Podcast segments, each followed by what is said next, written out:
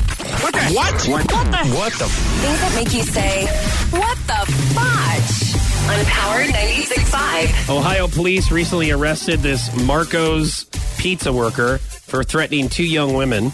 Once again, this is in Ohio. Uh, the victims had no trouble identifying identifying Dale Duchette Stop.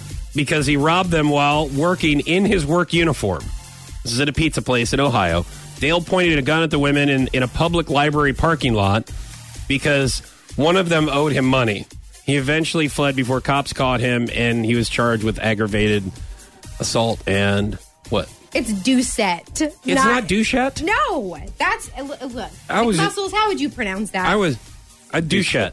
Doucette. Duchette. I'm just saying, Yeah. like, with a name like that, he's probably angry. Poor guy. Do you know what I mean? And you, hey, here's my point to him. Okay, Dale, if you're listening in Ohio, stop being such a douchette.